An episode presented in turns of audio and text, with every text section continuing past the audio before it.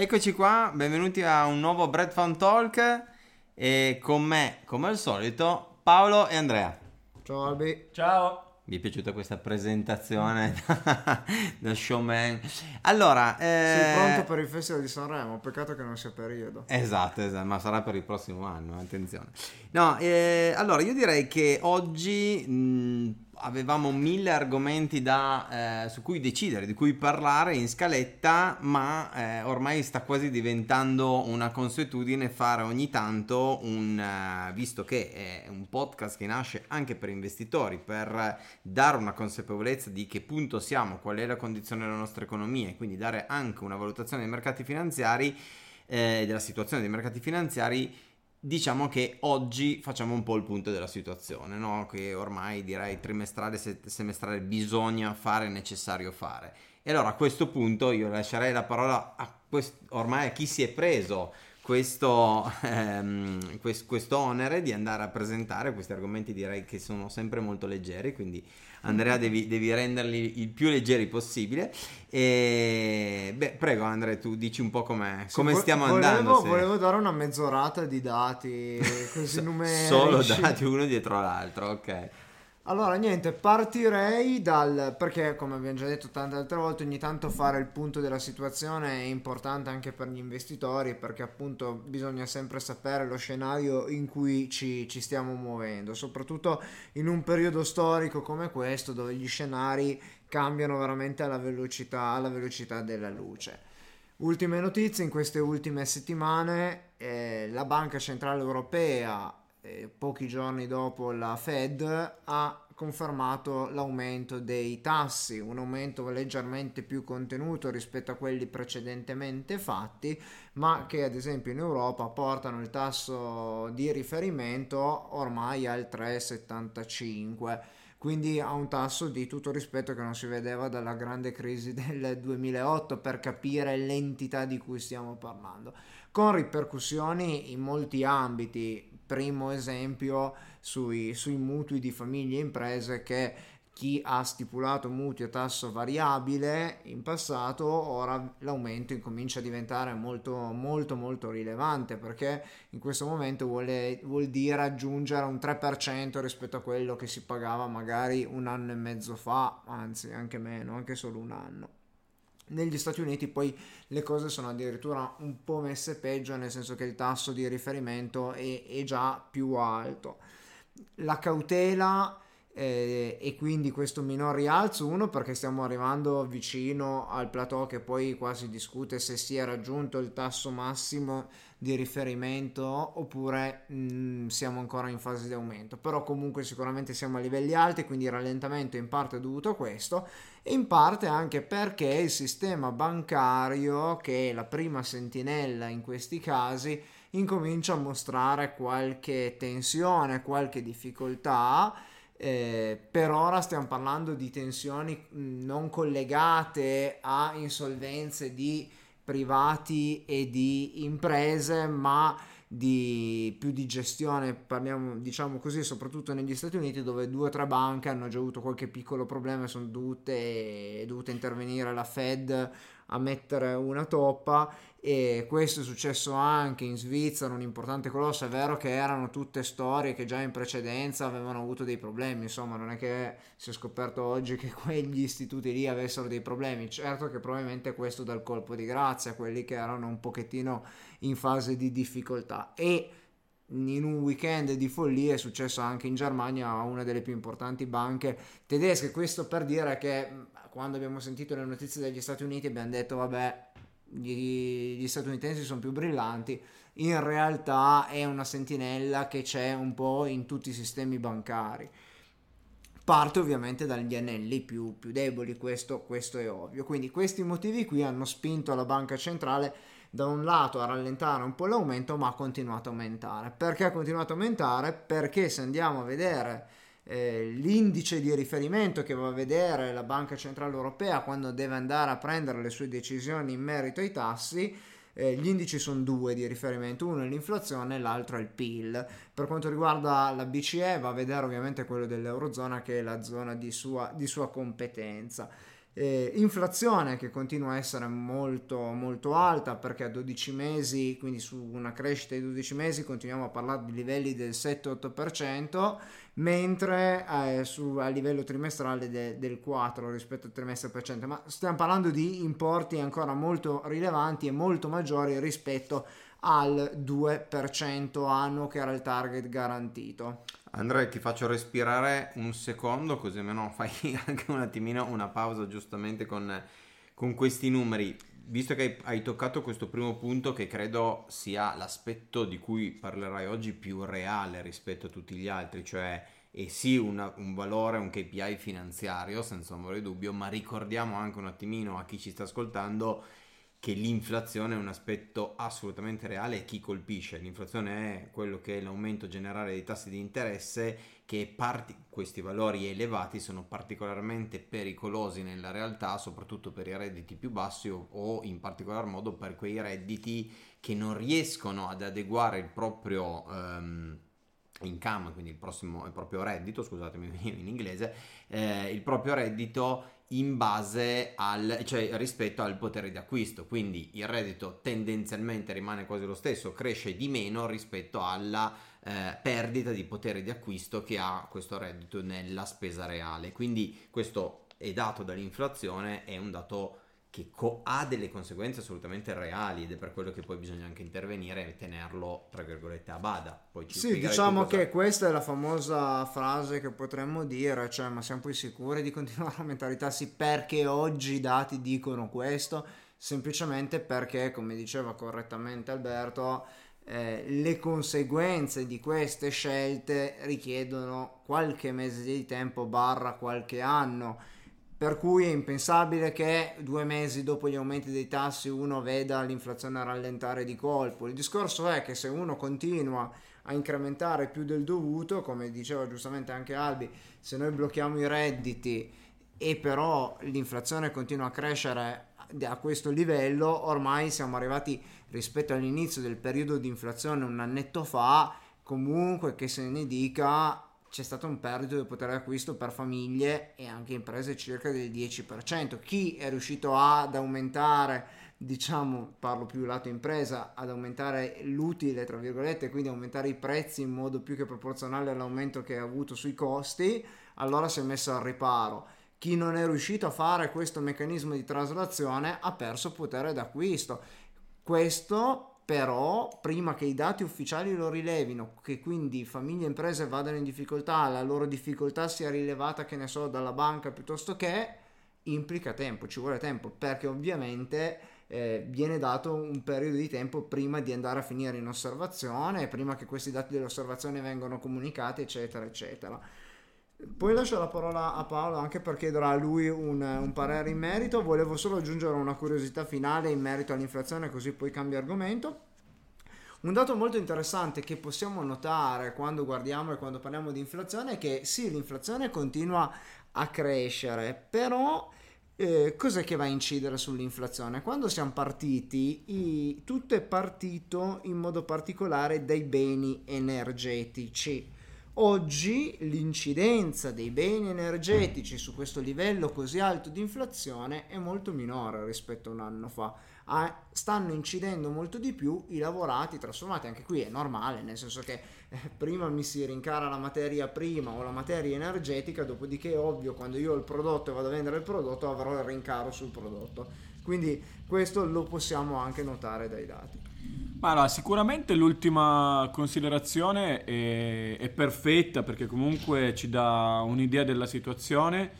Eh, mi ricordo benissimo quando parlavamo dell'infetto inflattivo, diciamo sì, vabbè, ma il grosso è legato all'energia perché eravamo in un momento in cui si parlava di price cap, del, del gas, piuttosto che tutto l'impatto che aveva sul eh, il, il, fatto del, dell'impatto energetico.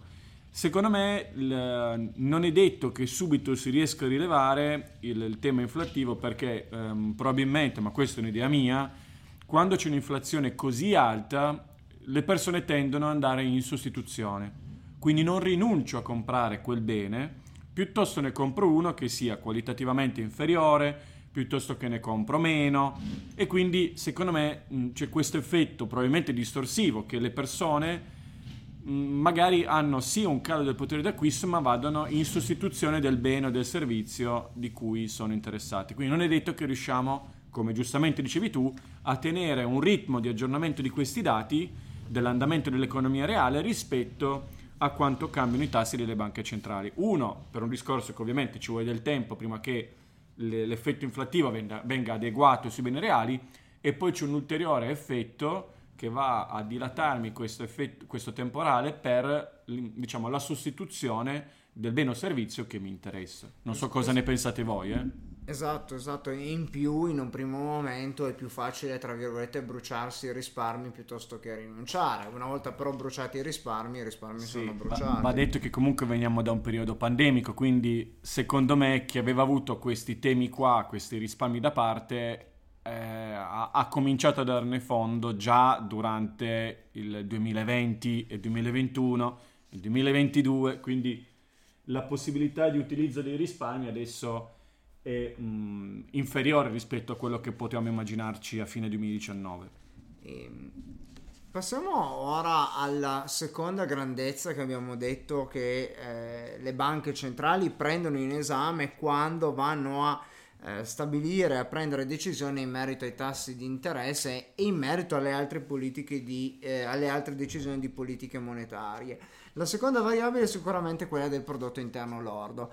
Nonostante le fragilità che incominciano a notarsi nel sistema bancario, le banche centrali stanno continuando ad alzare, anche se in misura ridotta, come abbiamo detto, i tassi di riferimento perché le stime dei prodotti interni lordi dei vari paesi rimangono comunque tendenzialmente positive, nel senso che è previsto per 2022, per scusate, sì, la parte finale del 22 e il 23 un calo della crescita o un leggero proprio calo del PIL, ma le previsioni 2024-2025 rimangono comunque positive, quindi fanno presagire un, eh, una resilienza dei paesi per cui le banche centrali dicono l'economia, tra virgolette, sta bene, possiamo provare ad alzare un po' più i, i tassi per porre freno all'inflazione.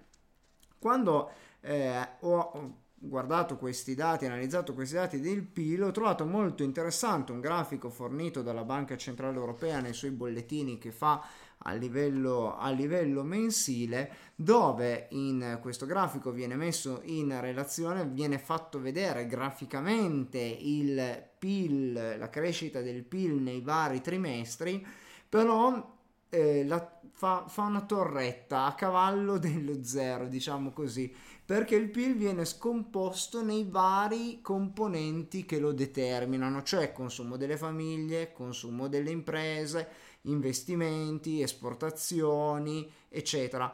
Eh, il, valore del PIL è un valore medio perché se io i consumi privati scendono, i consumi di amministrazioni pubbliche salgono, gli investimenti salgono, le esportazioni scendono, il valore che io tiro fuori è un valore medio. Che la composizione può cambiare. Esattamente, dentro la composizione può cambiare ed è cambiata. E eh, abbiamo avuto rispetto al 21, rispetto al 2021, un appiattimento verso lo zero, ma questo appiattimento verso lo zero non è un appiattimento di tutti questi comparti nello stesso misura, ma possiamo proprio notare come alcuni settori, alcuni eh, componenti, come ad esempio il consumo dei privati, sia calato. In questo momento, se noi andiamo a vedere la crescita di quel settore è negativo, quindi è in sofferenza, ma in questo momento è ancora più che bilanciato dalla crescita di altre, di altre componenti. Quindi abbiamo così fatto una panoramica su quelle che, torno a dire, sono le due variabili chiave eh, a livello macroeconomico, cioè il PIL e l'inflazione. Non sto qui a leggervi tutti i dati perché li trovate su qualunque sito internet, sarebbe una carrellata numerica in, che lascia un po' il tempo che trova. I dati chiave ce li siamo detti. Mi interessa porre ancora l'attenzione su un terzo aspetto che molte volte sottovalutiamo un po' perché diciamo eh, da un lato, vabbè, eh, ovviamente noi abbiamo più una logica, di, una logica di lungo periodo, quindi siamo più volti al mercato azionario, ma l'altro lato della medaglia del mercato azionario è pur sempre il mercato obbligazionario che ha anche ricadute quando il mercato obbligazionario e eh, nel comparto pubblico, cioè soggetto pubblico che emette obbligazioni, ha ricadute anche nelle variabili macroeconomiche, cioè ha ricadute dove? Nel deficit, nel debito, eccetera, che poi ci riguarda direttamente non tanto come forse investitori, ma soprattutto come cittadini, perché se tutto quello che può spendere il mio Stato lo spende in interessi non è sicuramente una cosa del tutto E da positiva. italiani lo sappiamo, questo argomento ci sta esatto. tanto caro. Quando parliamo di rendimenti di titoli di Stato decennali ricordiamo sempre che lo spread, per quanto è un indicatore molto bello, eccetera, che i telegiornali ci fanno vedere tutti i giorni, ma è molto poco rilevante perché lo spread è semplicemente la misura del differ- della differenza tra quanto rende un titolo di Stato italiano 10 anni ed uno tedesco, perché quello tedesco viene preso a riferimento, eccetera. Perché dico che lascia il tempo che trova? Perché lo spread, io stamattina sentivo, è a 190 punti. E vabbè, cioè, uno dice, vabbè, abbiamo avuto periodi in cui era 500 ma questo non vuol dire che in questo momento stiamo pagando poco di interesse. Perché? Perché il bond tedesco, il titolo di Stato tedesco, è anche lui salito parecchio. Quindi il titolo tedesco e il titolo italiano sono saliti tutti e due tanto, per cui la differenza tra loro due non è aumentata tantissimo.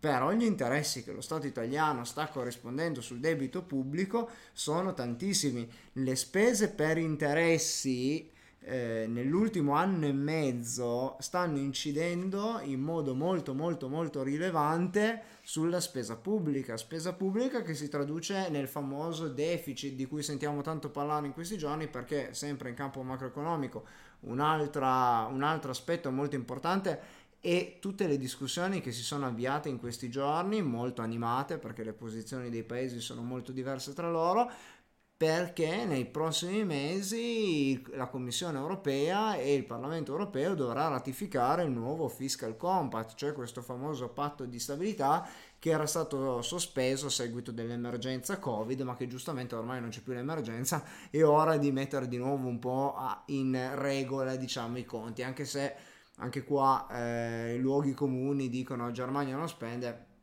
in realtà anche paesi come la Germania dal 2020 in poi uso un termine non tanto tecnico, ma hanno sbragato anche loro abbastanza, quindi anche adesso anche loro hanno difficoltà a rientrare nei canoni normali perché se andate a vedere i deficit, il rapporto deficit-PIL di questi paesi negli ultimi 2-3 anni anche loro è aumentato decisamente, tant'è che nei dati ufficiali a livello di Eurozona siamo passati, che ne so, faccio un esempio, dal 2019 meno 0,6, quindi un disavanzo dello 0,6 medio, a un disavanzo del 7% medio nel 2020, al 5,1 nel 2021 e eh, superiore al 3-4% nel 2022 quindi siamo molto molto alti.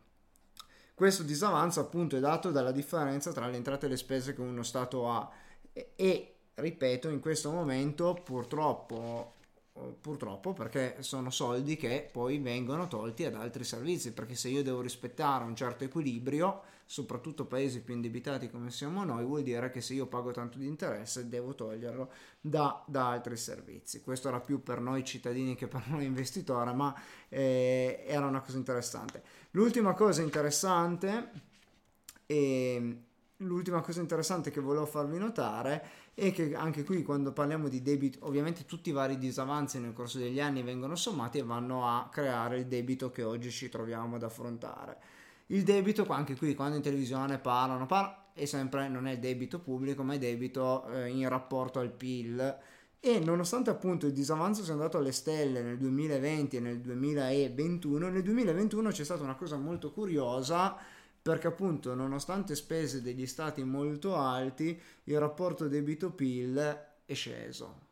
Magia? No, semplicemente matematica, perché il PIL quell'anno lì, 2021, è cresciuto molto più di quello che è cresciuto il debito, per cui è una frazione, il rapporto, è, è, diminuito. Ovviamente inversione di tendenza che si è, che si è interrotta. Quindi, poi qua, vabbè, si potrebbe aprire discussioni ampissime, ma non penso che sia la sede. Perché... Ma richiamiamo il professor Aragno all'ordine no, esatto, e quindi esatto, dobbiamo andare in chiusura. fin dai tempi del ci sono le due dottrine, quelli che vogliono spendere, che quindi dicono che per migliorare l'economia di un paese bisogna spendere di più e fare più crescita economica, e quelli che invece dicono bisogna spendere di meno. Essendo un rapporto a due fattori, chi dice usiamo, tocchiamone uno, chi dice tocchiamo Esatto, quindi non c'è la- quale sia la via corretta, non- la via più giusta non si sa, forse una via di mezzo tra entrambe, tra entrambe le vie. Boh, mi. Diciamo una sana visione democristiana, quella che stai proponendo. esatto. Esatto, un colpo al denominatore, un colpo al numeratore e il rapporto scende. E, niente, abbiamo fatto questa panoramica. L'ultima parte sulla spesa PIL mi è, è stata più una chiacchierata da- per cittadini che non per investitori, però eh, ci faceva piacere dare una lettura un attimino della situazione attuale perché come dicevamo all'inizio, se io vado a investire devo sapere in che scenario investo, devo sapere che se eh, vado a investire nel mercato azionario o l'altro lato della medaglia che è l'obbligazionario e ovviamente a seconda del periodo storico e del periodo economico che sto affrontando posso trovarmi in varie fasi. Non è mai, poi non è che tutte le, fa- tutte le volte le varie fasi si presentino allo stesso modo, ma sicuramente nei vari contesti economici le fasi più o meno si ripetono, si ripetono simili. Non so se volete aggiungere qualcosa in merito a questo aspetto, cioè io vado a investire scenario macroeconomico. No, è sicuramente un- uno degli aspetti che bisogna, com- da investitore, quindi adesso andando veramente in chiusura, eh, bisogna tenerne in considerazione perché oggi siamo ancora in quello che abbiamo definito un po' scenario di incertezza per tutto quello che eh, tu hai detto, cioè le variabili che sono da guardare non sono 500.000, quelle Faccio, principali. faccio un esempio proprio banale, no? Eh, in, un, in un periodo come questo voglio comprare l'azione di una società innovativa, no? Una di quelle classiche società magari appena quotate sul, sul Nasdaq. Vol- lo voglio fare oggi o lo volevo fare nel 2021 dove era, nel 2021 eravamo interessi zero, inflazione bassissima, mercati azionari che andavano bene proprio perché eh, tanti giravano le liquidità dai mercati obbligazionari più tranquilli che non davano assolutamente nessun rendimento sui mercati azionari e quindi l'investitore per avere un, i grandi investitori per avere un ritorno economico erano disposti a- ad accettare un certo grado di rischio. Oggi voglio andare a comprare le azioni di quella società appena quotata al Nasdaq, bene, sono in un scenario invece dove i tassi sono alti, il mercato obbligazionario rende, quindi se un grande investitore vuole mettere le sue risorse eh, con un rendimento discreto, non eccezionale ma discreto, però su un'attività priva di rischio, va a metterla sul mercato obbligazionario. Quindi la liquidità complessiva del mercato azionario è un pochettino calata e le prime che patiscono sono queste qua innovative perché ovviamente a livello di remunerazione per gli azionisti sono quelle che hanno un orizzonte un po' più lungo. Uno quello, due solitamente sono anche quelle che hanno nell'immediato minor cassa, uguale maggior debito per poter andare avanti, sono il classico, eh, diciamo, non mi ricordo l'espressione in, um, in inglese, però bruciano cassa fondamentalmente, quindi eh, per, per poter sopravvivere il problema attuale è che se hai debito, quel debito oggi ti costa molto di più rispetto a qualche anno fa e quindi è un po' eh, un, un circolo vizioso che porta logicamente a una valutazione minore, in- insieme poi a degli altri aspetti. Ripeto, un, sono tutti argomenti che dobbiamo tenere sempre in considerazione perché sarà da una di queste analisi che arriveranno i segnali di ripresa. Oggi mi sembra di nuovo di essere davanti a dei, diciamo, forse dei timidi segnali in cui la situazione non sta peggiorando così tanto, non è neanche in netto miglioramento, ecco, siamo su un movimento, possiamo definirlo ragazzi, orizzontale? Io lascerei questo dubbio. Ok. Non, Lasci- non so ancora se, se può essere considerato tale. Mm, capisco la tua diagnosi, ma non, non- ne sono ancora convinto. Ok, ottimo. Io direi che a questo punto rimandiamo alla prossima lezione del, signor- del- del professor Aragno. Vi salutiamo tutti e al prossimo Bread Fun Talk. Ciao ragazzi e ciao a tutti. ciao. Ciao. ciao.